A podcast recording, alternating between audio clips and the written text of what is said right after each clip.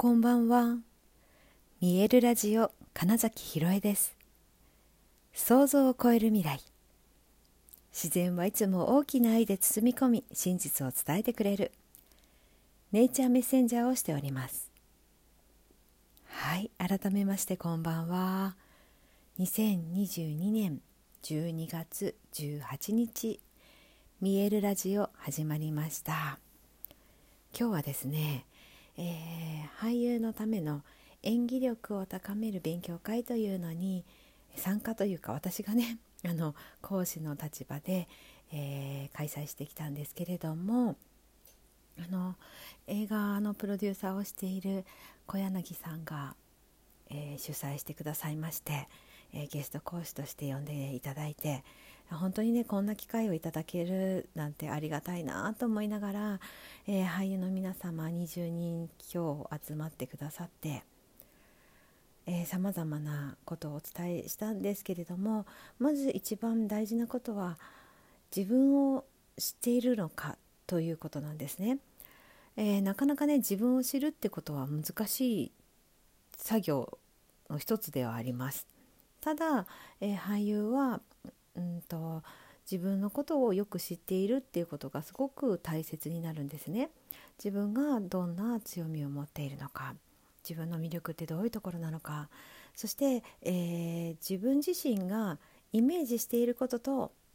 客観的に見てそれが、えー、思った通りに表現できているのかっていうこととか全て含めて自分を知っているかどうかっていうのがすごく課題になります。でそこで私が一番お伝えしたいのが、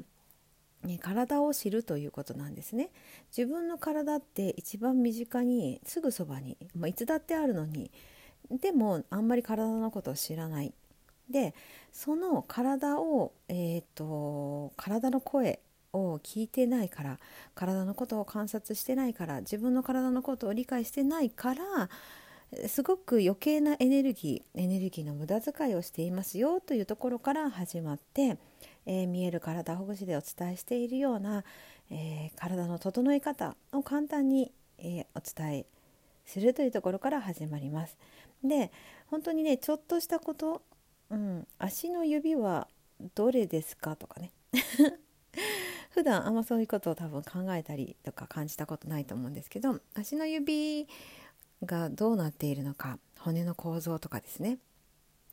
ていうことをちゃんと理解することによって本来体はこうやって動きたかったんだっていうことを知ることになります。かつ自分の体がだから見える化することによって、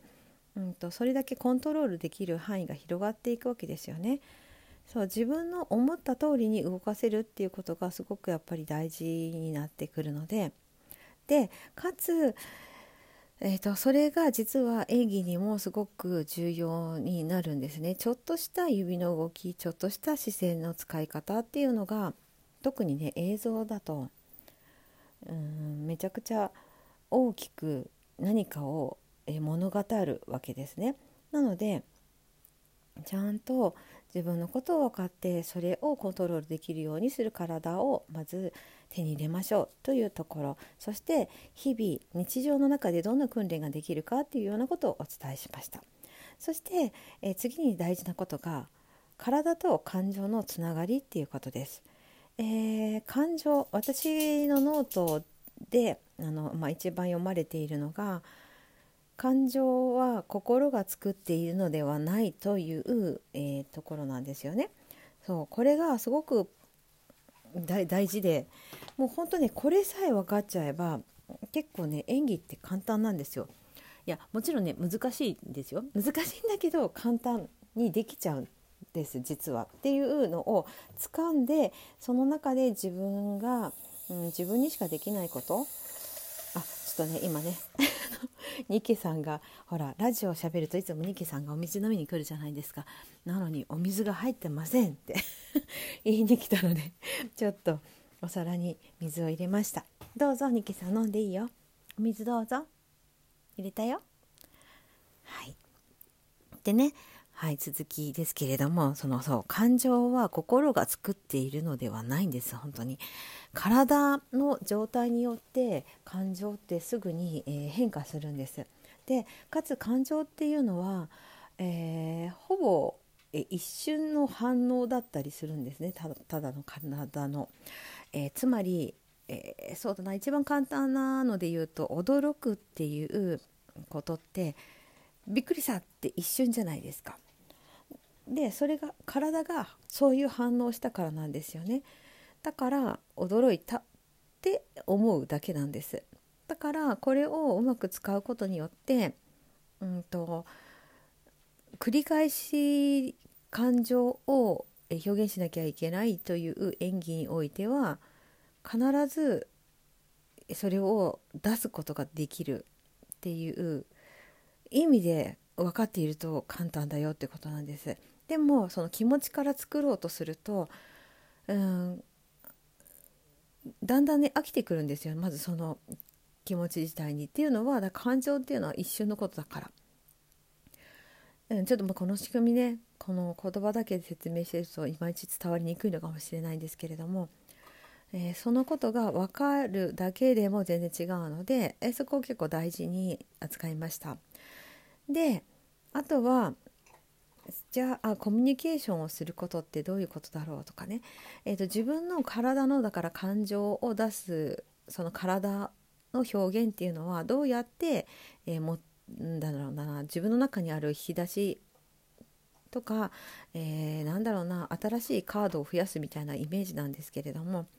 それは自分の、まあ、経験もそうですし、えー、他の誰かがやっていることを真似してみてそれを取り込むっていう方法もありますし、まあ、でもその時に気持ち感じることってその人にしかできないんですよね。どうやってもだってそれは感じるっていうのは体がやっているからです。なので体のことを知りましょうってことにも戻るんですけれども、ね、で、えー、感情感情の部分をえー、っと自分が生み出す体っていうのをまず作ってその状態でそこにあるということをもう演技として他の人が見てどう感じるのかってことですね。はい、っていうようなワークをやりであとはそうだなうんと次にというか、えー、とやったのはそのコミュニケーションの部分なんですけど相手とコミュニケーションをしなきゃいけない時に、えー、と関係性が大事ですよとか、えー、とその人に不快な気分にさせないようにコンタクトするにはどういうことができますかみたいなことだったりね、うん、っていうことをやってみたりとか。そして、えー、と次に、えーともうねもっと細かいことはいろいろやってるんですけど。次に大きくやった、えーと、ワークというのは、えー、テキストをどうやって自分のものにして自分にしかできない表現をするかみたいなことなんですね。でそして、えーと、自分の演技のプランの組み立てとか。それをどうやって表現すると本当に自分の魅力が最大限に生かされるのか。これがうんと一気にやることが増えるんですがでもえー、これこそがよく現場で、えー、すぐに台本をもらって演技をしなきゃいけないみたいな時に、えー、できる対応力というか、うん、あと想像力イマジネーションと,、えーと、クリエイティブの部分ですよね。えそれをいっぺんにできるということを戯曲ではないテキストを使ってやりました。でねこのテキストをどう扱うかも本当に自由でいいですって今日はねだって戯曲じゃないから。それこそ物語がそこにそこ、うんと、そんなにあるわけじゃない。ストーリー性がそこまであるわけじゃない、文字列を使っているのでもうそれも本当に自由にどうぞっていう。自分が違う、えー、つまりサブテキストみたいなことを持ちながらそれその文字を使うっていうのでいいですよとかっていうふうにしたんですね。というのは、えーと感情を表すような台本だとやっぱり